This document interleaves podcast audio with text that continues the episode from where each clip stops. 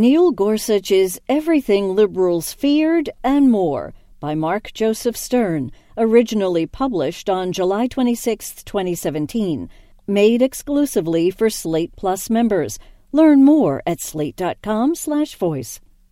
On Monday, Justice Neil Gorsuch revealed himself to be everything that liberals had most feared pro gun, pro travel ban, anti gay, anti church state separation. He is certainly more conservative than Justice Samuel Alito and possibly to the right of Justice Clarence Thomas. He is an uncompromising reactionary and an unmitigated disaster for the progressive constitutional project, and he will likely serve on the court for at least three more decades.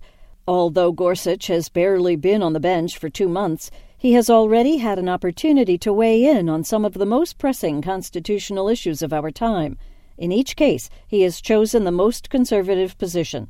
On Monday, Gorsuch indicated that he opposes equal rights for same sex couples, dissenting from a ruling that requires states to list same sex parents on birth certificates. Justices Clarence Thomas and Samuel Alito joined his dissent. That alone is startling. In Obergefell v. Hodges, the court held that the Constitution compels states to grant same sex couples the constellation of rights, benefits, and responsibilities that the states have linked to marriage, including birth and death certificates. Obergefell then already settled this issue. Gorsuch's dissent suggests he may not accept Obergefell as settled law and may instead seek to undermine or reverse it. Gorsuch also joined Thomas in dissenting from the court's refusal to review a challenge to California's concealed carry laws.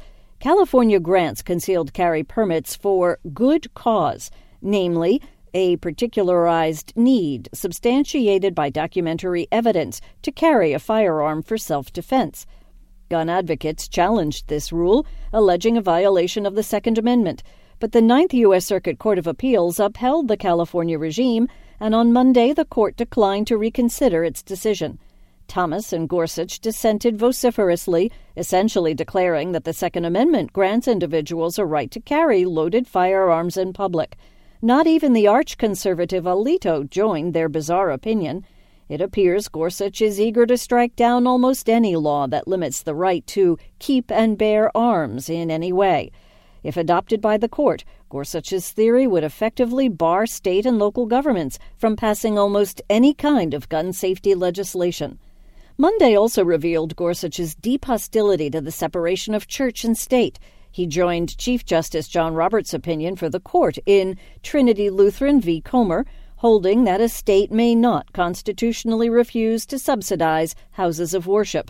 The court, joined by Gorsuch, held that when a state declines to fund a church's improvement project, it somehow violates the free exercise clause of the First Amendment.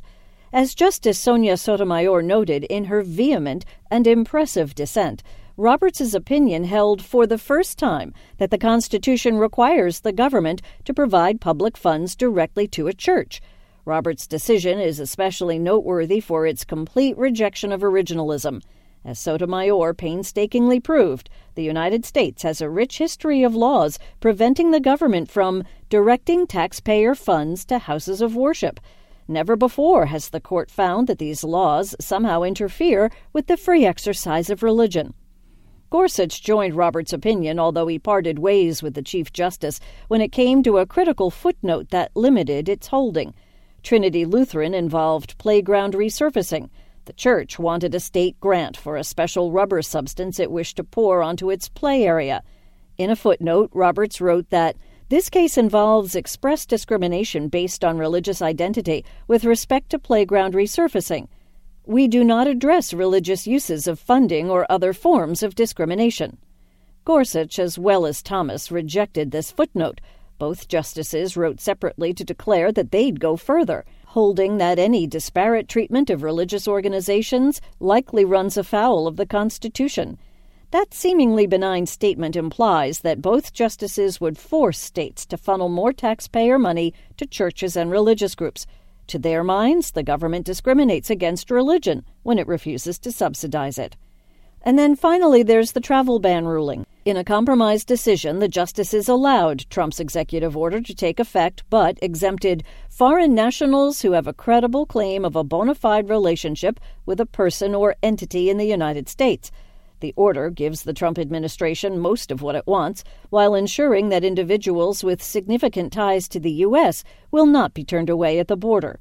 Yet Gorsuch, joined by Thomas and Alito, opposed this compromise.